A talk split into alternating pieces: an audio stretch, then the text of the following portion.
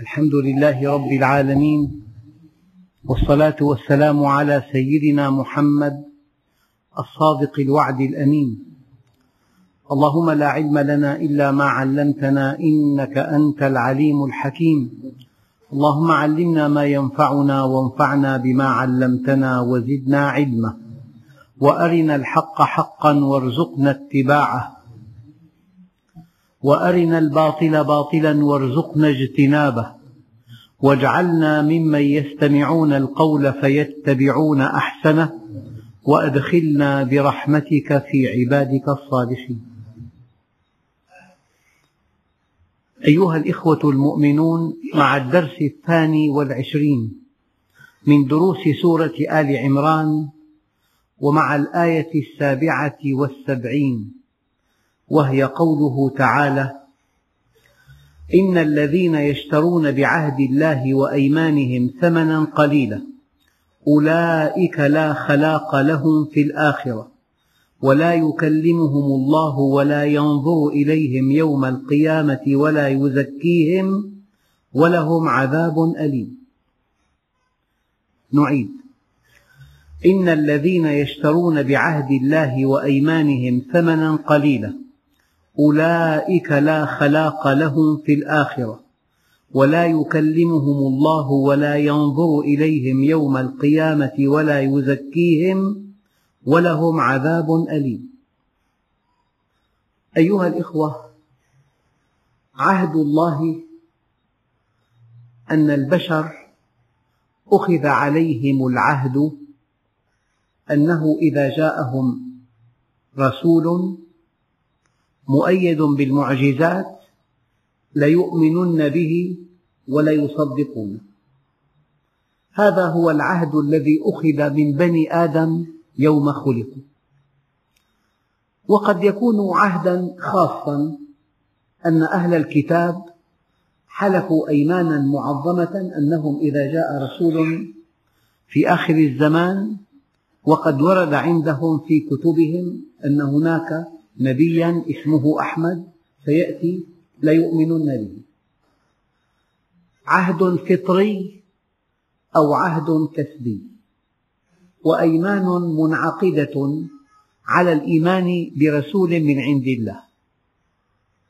هذا العهد وهذه الأيمان قد يشترى بها ثمنا قليلا.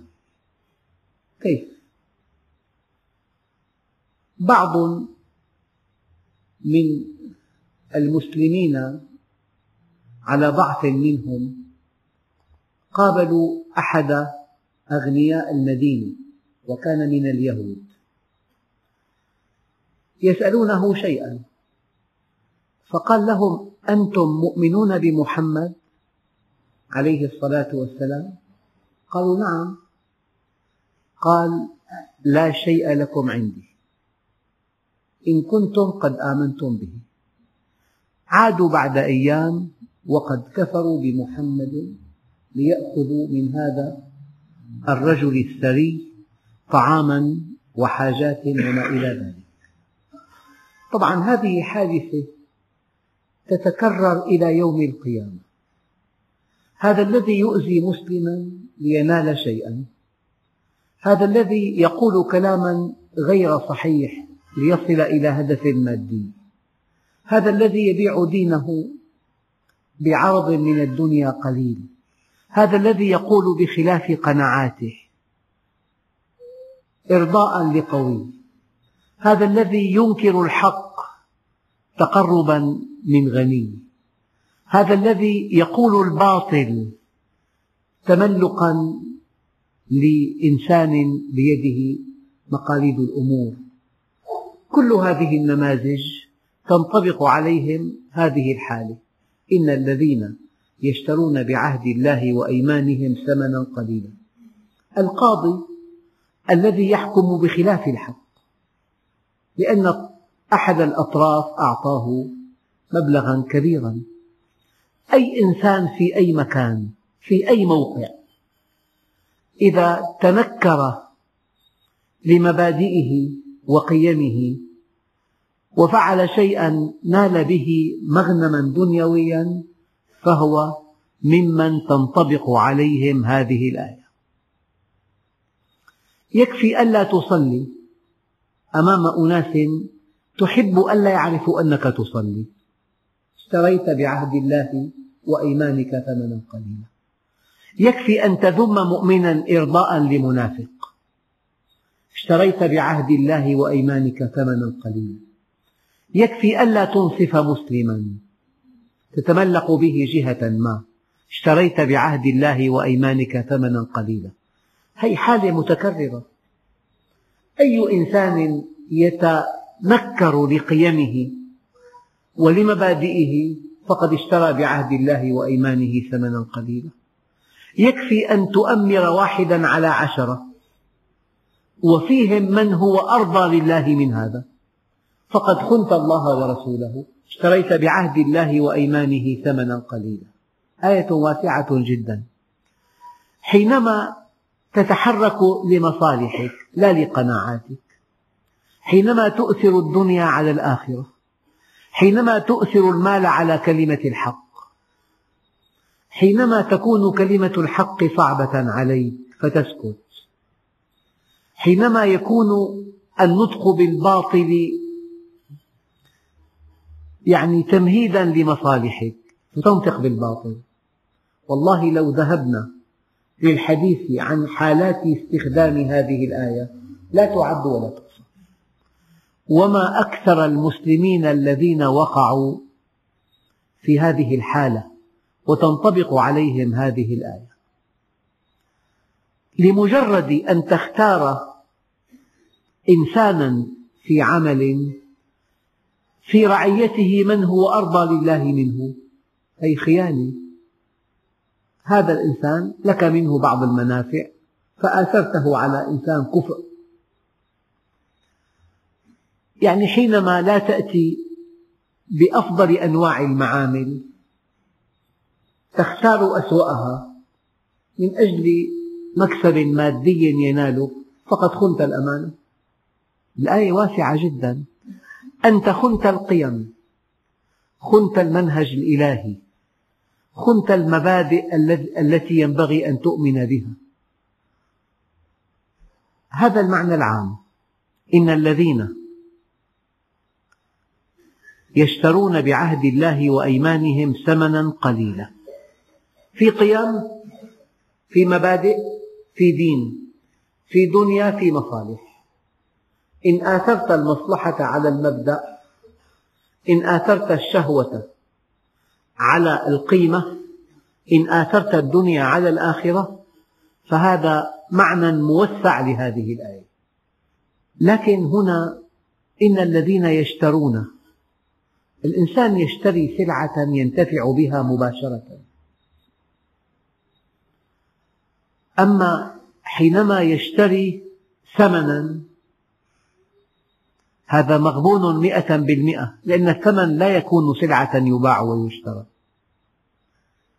الإنسان في سابق العصور كان يقايض سلعا بسلع منافع بمنافع. يأخذ قماشا ويعطي قمحا هي مقايضة. أما الشراء تشتري القمح بالمال وتبيع القماش بالمال. فالمال وسيط المال ثمن وليس سلعة. في أصل التشريع الإسلامي الثمن لا يمكن أن يتاجر به. لا يمكن أن يعامل كالمنافع يتاجر بها. عندئذ يلد المال المال وحينما يلد المال المال تهلك الأمة لأن الأموال سوف تجتمع في أيد قليلة. وسوف تحرم من الكثرة الكثيرة. الإنسان حينما يجعل من الثمن سلعة يبيعها ويشتريها ويربح منها ويثمرها وحينما يلد مرة ثانية المال المال يعني عد سلعة هو ثمن وليس سلعة. الفرق بين الثمن والسلعة أن السلعة ينتفع بها مباشرة. الرغيف تأكله والقميص تلبسه والبيت تسكنه والمركبة تركبها. لكن حينما تستخدم هذه الرموز العملة الورقية أو الذهبية تتخذها سلعة تتاجر بها وتنتفع بها أنت فعلت شيئا يخالف منهج الله. طبعا هذا تعليق جانبي على الآية. هؤلاء الذين اشتروا بعهد الله وأيمانه ثمنا اشترى ثمن ويا له ثمن كبير هو ثمن قليل. كم من إنسان باع دينه بعرض من الدنيا قليل؟ كم من إنسان حلف يمينا على القرآن الكريم كاذبة؟ ليقتطع حق امرئ مسلم. أي إنسان يحلف يمينا غموسا ليقتطع بها حق امرئ مسلم؟ فقد اشترى بعهد الله وأيمانه ثمنا قليلا. أي إنسان يعصي الله ليكسب رضا مخلوق من بني البشر؟ فقد اشترى بعهد الله وأيمانه ثمنا قليلا. أي إنسان يرضي زوجته ويغضب ربه؟ لو أردنا أن نتوسع في هذه الآية واسعة جدا جدا واسعة. يعني يعني مثل لو معك ورقة نقدية بمئة ألف دولار وقد قلبت على وجهها الأملس الأبيض فظننتها ورقة عادية كتبت عليها رقم هاتف ثم مزقتها وألقيتها في المهملات. ولم تدري أن هذه ورقة مالية بمئة ألف دولار. كيف تصاب بخيبة أمل؟ ولا تعوض. أبدا. ورقة مالية. موضوعة على الطاولة على وجهها الآخر الأبيض. ظننتها ورقة عادية. استخدمتها كورقة عادية لا تساوي قرشا واحدا. استخدمتها ثم مزقتها وألقيتها في المهملات. وهي ورقة مالية تحل لك كل مشكلاتك المالية. هذا للتقريب. يعني الدين من أجل أن تسعد في الدنيا والآخرة. بعته بمئة ألف ليرة. إذا إنسان حكم بين اثنين وتلقى مبلغا سرا مئة ألف ليرة مقابل أن يحكم بخلاف الحق. الذي يضع يده على المصحف ويحلف يمينا كاذبة من أجل خمسة آلاف ليرة يأخذها كشاهد زور. ماذا فعل هذا؟ اشترى بعهد الله وأيمانه ثمنا قليلا. الأمثلة كثيرة جدا. وأينما تحركت وأينما توجهت تجد مسلمين يشترون بعهد الله وأيمانه ثمنا قليلا. يعني هذا الذي يؤثر متابعة عمل ساقط على حضور مجلس علم. يعني اشترى هذا المجلس بمتعة آنية مثلا. اشترى بعهد الله وإيمانه ثمنا قليلا. طبعا أسباب نزول هذه الآية صارخ. أن هؤلاء كانوا قد آمنوا برسول الله عليه الصلاة والسلام. فلما تضاربت مصالحهم مع إيمانهم تخلوا عن إيمانهم ونطقوا بالكفر من أجل مساعدة تنالهم من هذا الثري في عهد النبي. إن الذين يشترون بعهد الله وأيمانهم ثمنا قليلا. قل متاع الدنيا قليل. لو أنك ملكت الدنيا بأكملها لو أنك ملكت القارات الخمس لو أنك مهيمن على القارات الخمس معا لو أن أموال الدنيا كلها في حوزتك لو أن الدنيا جلبت لك من أطرافها لو أنك وصلت إلى المجد من كل جوانبه وخسرت الآخرة اشتريت بعهد الله وأيمانه ثمنا قليلا. هؤلاء. هؤلاء الذين بلغوا قمم النجاح في الدنيا. نجاح مالي قد يكون نجاح إداري نجاح علمي. وخسروا الآخرة اشتروا بعهد الله وأيمانهم ثمنا قليلا. الدنيا قصيرة. يا أيها الذين آمنوا ما لكم إذا قيل لكم انفروا في سبيل الله اثاقلتم إلى الأرض. أرضيتم بالحياة الدنيا من الآخرة؟ فما متاع الحياة الدنيا في الآخرة إلا قليل. قل متاع الدنيا قليل. هذا الذي لا يلتفت إلى الدين إطلاقا يلتفت إلى بناء نفسه يلتفت إلى كسب المال الوفير ليشتري بيتا مريحا ويقترن بامرأة جذابة. ويتمتع بكل مباهج الدنيا ولا يعبأ لا بكتاب ولا سنة ولا مجلس علم ولا طاعة ولا انضباط ولا التزام ولا سلوك. اشترى بعهد الله وأيمانه ثمنا قليلا. أيها الإخوة إن عرفت الله وفاتتك الدنيا بأكملها فأنت الرابح الأول. وإن ملكت الدنيا بأكملها وفاتتك معرفة الله فأنت الخاسر الأول. أيها الإخوة هذه الآية ينبغي أن تفعل فعلها في نفوس المؤمنين. يعني لا يبيع دينه ولو أعطي أموال الدنيا تحت قدمه. أعرف والله مؤمنا يعني عرض عليه مئة مليون. ظنوا أنه يمتنع عن تسجيل مئة بيت أنشأها وباعها. ظن الناس أنه يمتنع عن تسجيلها لهم طمعا بالمال. فلما عرض عليه هذا المبلغ قال لا أنا أخذت حقي وقبضت الثمن وربحت وليس لي عندكم شيء. ما باع دينه بمئة مليون. والله المؤمن لا يبيع دينه ولا بمليار ولا بألف مليار. لأن دينه يعني الأبد يعني سعادة الأبد. أما الدنيا تنتهي عش ما شئت فإنك ميت. هؤلاء الذين كسبوا أموالا بالحرام وسكنوا بيوتا رائعة وعاشوا حياة مترفة وأكلوا وشربوا وتنعموا وسافروا وركبوا أجمل المركبات وسكنوا في أجمل البيوت وطافوا أطراف الدنيا ثم جاءهم الموت ونسوا ربهم. والله سمعت عن إنسان عاش في بلد الحرمين خمسا وثلاثين عاما ما صلى فرض صلاة ولا حج ولا اعتمر وقد جمع ما يزيد عن أربعة آلاف مليون. مات بسكتة في فندق في أوروبا في الخامسة والخمسين. هذا اشترى بعهد الله وأيمانه ثمنا قليلا.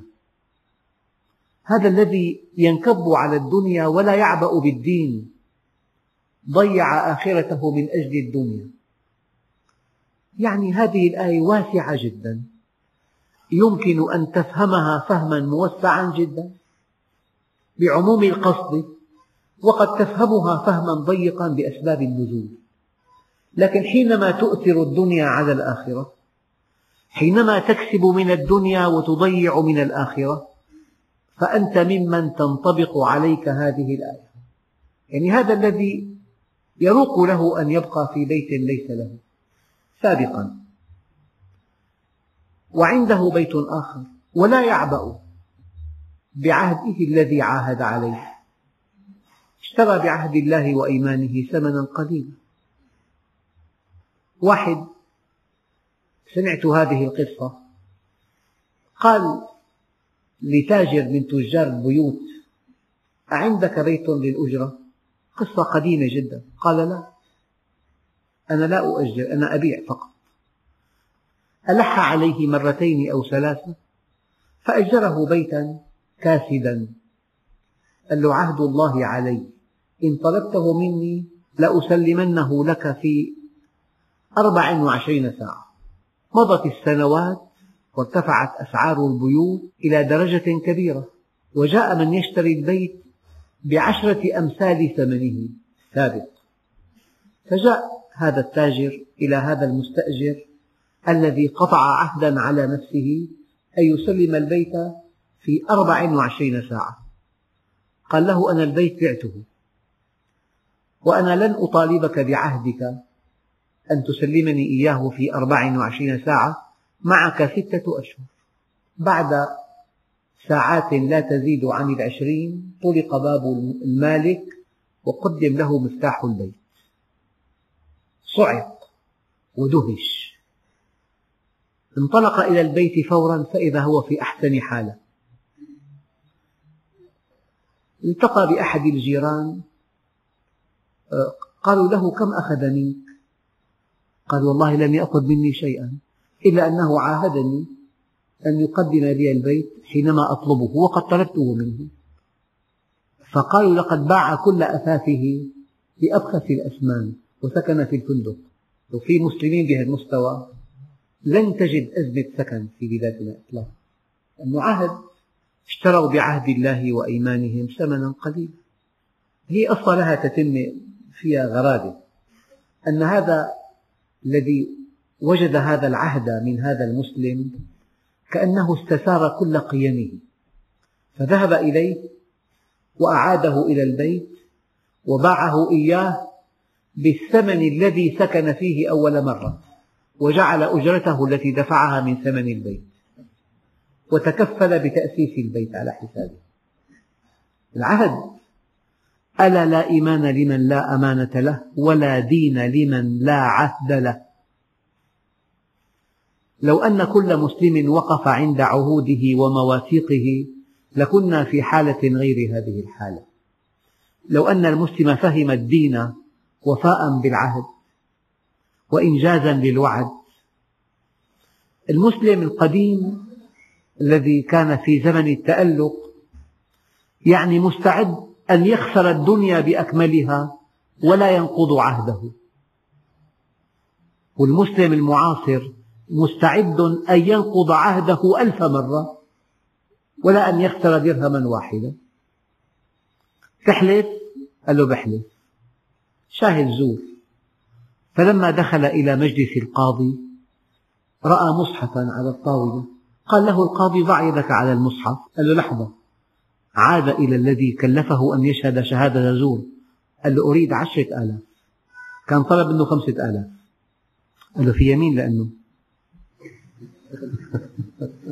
عشرة طلب. إن الذين يشترون بعهد الله وأيمانهم ثمنا قليلا. والله في مؤمنين. لو بتعطيه مليار ما بيحلف كذب. أبدا. دين هذا. في إنسان قد يكون في أمس الحاجة إلى المال. ويعرض عليه مال وفير تحل به كل مشكلاته لكن هذا المال ليس حلالا يركله بقدمه. الله الغني. حينما تجد مسلمين هكذا لا يستطيع عدو أن يتحدى المسلمين. حينما تجد مسلمين عند عهدهم وعند وعدهم ودينهم أغلى عليهم من حياتهم حينما تجد مسلما لا يمكن أن يخون العهد ولا أن يخلف الوعد لكنا في حالة غير هذه الحالة. لأسبغ الله علينا هيبة. قال عليه الصلاة والسلام نصرت بالرعب مسيرة شهر. أما أمته من بعده حينما خانت العهود ونقضت المواثيق هزمت بالرعب مسيرة عام. مسيرة عام. قد تجد بلاد أخرى تتحدى هذه القوة الغاشمة في العالم تتحدى تصمد تواجه. لكن المؤمن حينما يكون مع الله يكون قويا. أما حينما يعصي الله يضعف مركزه. حينما يخون العهد ويخلف الوعد يصبح خائفا يخاف من ظله. هذه الآية وإن كانت في الأصل تعني أهل الكتاب لكنها تعني كل المسلمين اليوم. تعني كل مسلم. حينما يكون دينك في المكان الأول حينما لا تساوم على دينك ولا على مبادئك. في موقف موقف مرن جدا. لو سئلت عن إنسان وتوهمت أنك إذا ذممته تنال حظوة عند فلان تذمه. وقد يكون الذي تنال عنده الحظوة سيئا فاسقا منحرفا بعيدا عن الدين. يعني الأمثلة لا تعد ولا تحصى. لمجرد أن تقول غير الحق لمجرد أن تسكت عن الحق أن تنطق بالباطل لمجرد أن تحكم حكما جائرا لمصلحة ما. يعني كم إنسان يحكم في أقربائه يكون في خلاف زوجي. حينما ينحاز الإنسان لابنته أو حينما ينحاز لأخيه أو لقريبه انحياز أعمى فقد خان الأمانة. ينبغي ألا تأخذك في الله لومة لائم. إن الذين يشترون بعهد الله وأيمانهم ثمنا قليلا أولئك لا خلاق لهم في الآخرة. أحيانا الثمن قليل بكم.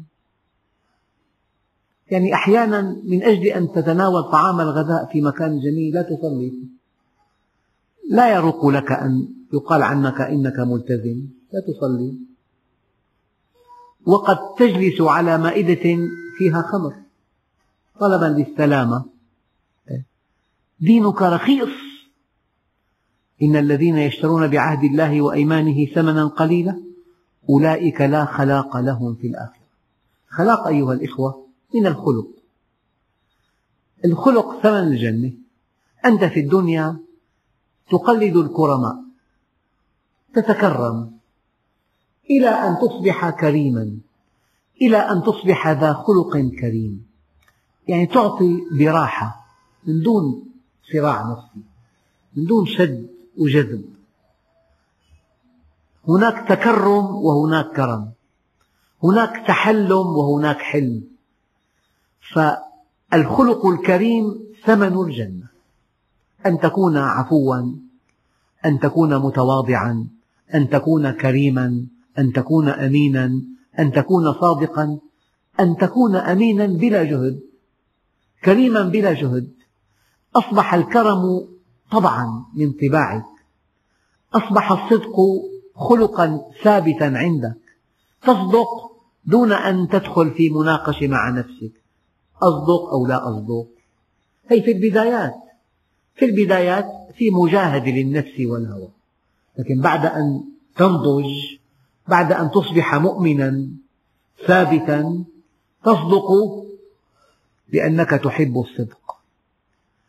تكون حليما لأنك تحب الحلم. تكون منصفا لأنك تحب العدل. هذا الخلق الكامل الثابت العفوي الفطري هو ثمن الجنة. أما في إنسان ذكي جدا فيكون في موقف يبدو حليما. أما في له مستوى لو استفز أكثر من ذلك لانقلب إلى وحش مخيف. في إنسان يأخذ موقفا لطيفا جدا خارج البيت أما إذا دخل البيت فهو الوحش الكاسر هذا كله تخلق وليس خلقا. أما ثمن الجنة هو الخلق الحسن. إنما بعثت معلما إنما بعثت لأتمم مكارم الأخلاق. هؤلاء الذين يشترون بعهد الله وأيمانهم ثمنا قليلا هؤلاء خسروا ثمن الجنة. يعني خسروا الجنة. أولئك لا خلاق لهم في الآخرة. لا شيء يمهد لك السبيل لدخول الجنة والتمتع بها إلى أبد الآبدين كأن تكون ذا خلق. أمين صادق عفيف متواضع رحيم. الكمال الإنساني. إذا كان هذا الكمال فيك طبعا مع الثبات والاستمرار. بالبدايات الكمال تصنع. لكن في النهايات الكمال طبع الإنسان له باع طويل في الإيمان. لا يمكن أن يكذب. وحينما يسأل ليس هناك شيء اسمه صراع. اصدق ما اصدق. ألم يقل الله عز وجل وإنك لعلى خلق عظيم؟ على. متمكن من هذه الأخلاق. ثمن الجنة أن تكون الأخلاق الكاملة طبعا ثابتا فيك. هذا ثمن الجنة. فهذا الذي يشتري بعهد الله وأيمانه ثمنا قليلا هذا خسر ثمن الجنة يعني خسر الجنة. أولئك لا خلاق لهم في الآخرة ولا يكلمهم الله. يعني إبعادا لهم عن ذاته العلية. هم أحقر من أن يكلمهم الله عز وجل. أما المؤمنون حينما يساقون إلى الجنة وفدا وزمرا الملائكة تنقل لهم سلام ربهم لهم. سلام عليكم طبتم فادخلوها خالدين. هؤلاء يكلمهم الله يوم القيامة. يسمح لهم أن ينظروا إلى وجهه الكريم. وقد أجمع العلماء على أن قوله تعالى للذين أحسنوا الحسنى وزيادة الزيادة هي النظر إلى وجه الله الكريم. الحسنى هي الجنة والزيادة النظر إلى وجه الله الكريم. وما الذي فوق الزيادة؟ أن يرضى الله عنهم ورضوان من الله أكبر. صار في دخول الجنة ثم النظر إلى وجه الله الكريم. ثم أن الله الكريم يرحب بهم ويمنحهم رضوانه ويكلمهم. فهؤلاء نالهم أشد عقاب في تاريخ البشر ولا يكلمهم الله يعني مثل للتقريب ولله المثل الأعلى وليس كمثله شيء يعني إذا إنسان عظيم جدا يعني بأعلى مستوى وعنده حاجب لو أنه قال لهذا الحاجب كيف حالك اليوم؟ هل أنت مسرور؟ هل تحتاج إلى شيء مني؟ هذا الحاجب يبقى سنة مترنم بهذه المودة من سيده. قد يحدث إنسان له منصب خطير وعنده سائق والسائق مؤدب جدا. يعني هذا السائق حينما يخاطبه سيده بكلام لطيف كيف حالك اليوم يا ابني مسرور أهلك بخير؟ أولادك بخير؟ لازمك شيء؟ مثلا. لا يبقى هذا ثملا بهذه الكلمات الطيبة. ولله المثل الأعلى. فكيف إذا كنت في الجنة وخاطبك الله عز وجل؟ كيف إذا كنت في الجنة وسمح الله لك أن تنظر إلى وجهه الكريم؟ في بعض الآثار أن المؤمنين يغيبون عن الوعي خمسين ألف عام من نشوة النظرة. وجوه يومئذ ناظرة إلى ربها ناظرة. أما الطرف الآخر والعياذ بالله كلا إنهم عن ربهم يومئذ لمحجوبون. كلا إنهم عن ربهم يومئذ لمحجوبون. والله أيها الإخوة في عنا قصص كثيرة في القرآن. سيدنا إبراهيم وهو في النار كان في قمة السعادة لأنه حظي السكينة. وجدها إبراهيم في النار. وجدها أهل الكهف في الكهف. تركوا الدور والقصور ولجأوا إلى الكهف. فأووا إلى الكهف. ينشر لكم ربكم من رحمته ويهيئ لكم من أمركم مرفقا وكل واحد مؤمن. إذا لجأ إلى بيت الله وجلس يحضر درس علم. ذهب إلى بيته والتقى بأولاده. وكان مع الله. قد يكون بيت صغير. ضيق بعيد. ما في مرافق عالية ما في أجهزة كهربائية بس في اتصال بالله في أنس بالله في رضوان من الله. قد يتجلى الله على بيت متواضع على سكان بيت متواضع وقد لا يتجلى على سكان بيت فخم جدا. الأولون في سعادة ما بعدها سعادة والآخرون في شقاء ما بعده شقاء. ولا يكلمهم الله ولا ينظر إليهم يوم القيامة ولا يزكيهم لا يطهرهم من أدناسهم لو أنهم أقبلوا عليه لطهرهم. لو أنهم أقبلوا عليه لنمى إمكاناتهم. أعطاهم من عنده شيئا كثيرا. لو أنهم أقبلوا عليه لقربهم. أولئك لا خلاق لهم في الآخرة ولا يكلمهم الله ولا ينظر إليهم يوم القيامة ولا يزكيهم. قال له واحد لسيدنا عمر كان عمر لا يحبه. قال له أتحبني؟ قال له والله لا أحبك. ما بدها مجاملة يعني صريح. قال له هل يمنعك بغضك لي من أن تعطيني حقي؟ قال له لا والله حقك واصل فقال هذا الإنسان السفيه إنما يأسف على الحب النساء. ما دام حقي واصلني لا تهمني محبتك. هكذا. لك ما تريد. هون قد يقول واحد إيه، لا يكلمهم الله ولا ينظر إليهم يوم القيامة ولا يزكيهم. كمل. ولهم عذاب أليم. ما بينفذ إذا كان زاهدا بالكلام إذا كان زاهدا بالقرب إذا كان زاهدا بالنظر إذا كان زاهدا بالتزكية لكن له عذاب أليم ولهم عذاب أليم. بربك من هو الناجح في الحياة؟ من هو الذكي؟ من هو العاقل؟ من هو المتفوق؟ من هو الموفق؟ من هو الفالح؟ من هو الذي له يوم القيامة مقام عند الله؟ إن المتقين في جنات ونهر. في مقعد صدق عند مليك مقتدر. هؤلاء الذين لهم عند الله حظوة هم الأذكياء هم ملوك الدار الآخرة. هؤلاء الذين لهم عند الله مكانة ورفعة. هؤلاء الناجحون. لذلك دخل على رسول الله يعني صحابي فقير جدا وقف له النبي ورحب به. ترحيب غير معقول. قال له أهلا بمن خبرني؟ جبريل بقدومه.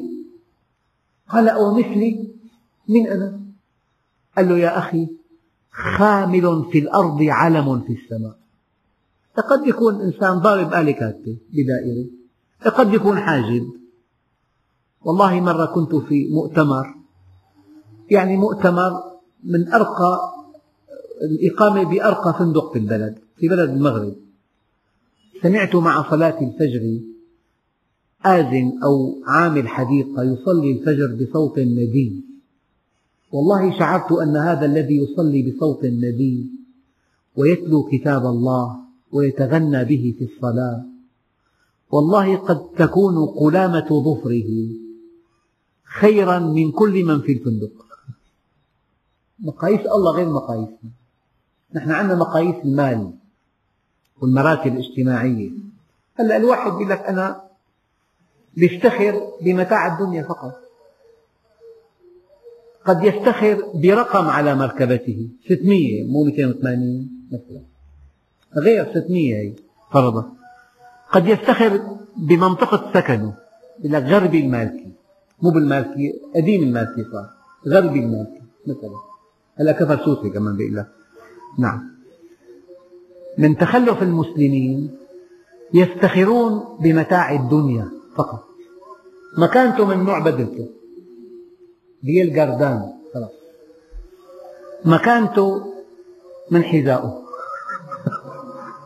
فقط. هذا حال المسلمين اليوم. أما أن نفتخر بمعرفتنا بالله بطاعتنا له بالمال الحلال الذي نكسبه فقط الحرام يركل بقدمنا. نعم أيها الإخوة هذه الآية يحتاج المسلمون إلى فهمها فهما دقيقا وإلى العمل بها أيما حاجة. فالدين هو الأول والمبادئ هي الأولى والقيم هي الأولى. وأي شيء على حساب مبادئك ودينك ينبغي أن تركله بقدمك وما ترك عبد شيئا لله إلا عوضه الله خيرا منه في دينه ودنياه. ما ترك عبد شيئا لله إلا عوضه الله خيرا منه في دينه ودنياه. والحمد لله رب العالمين.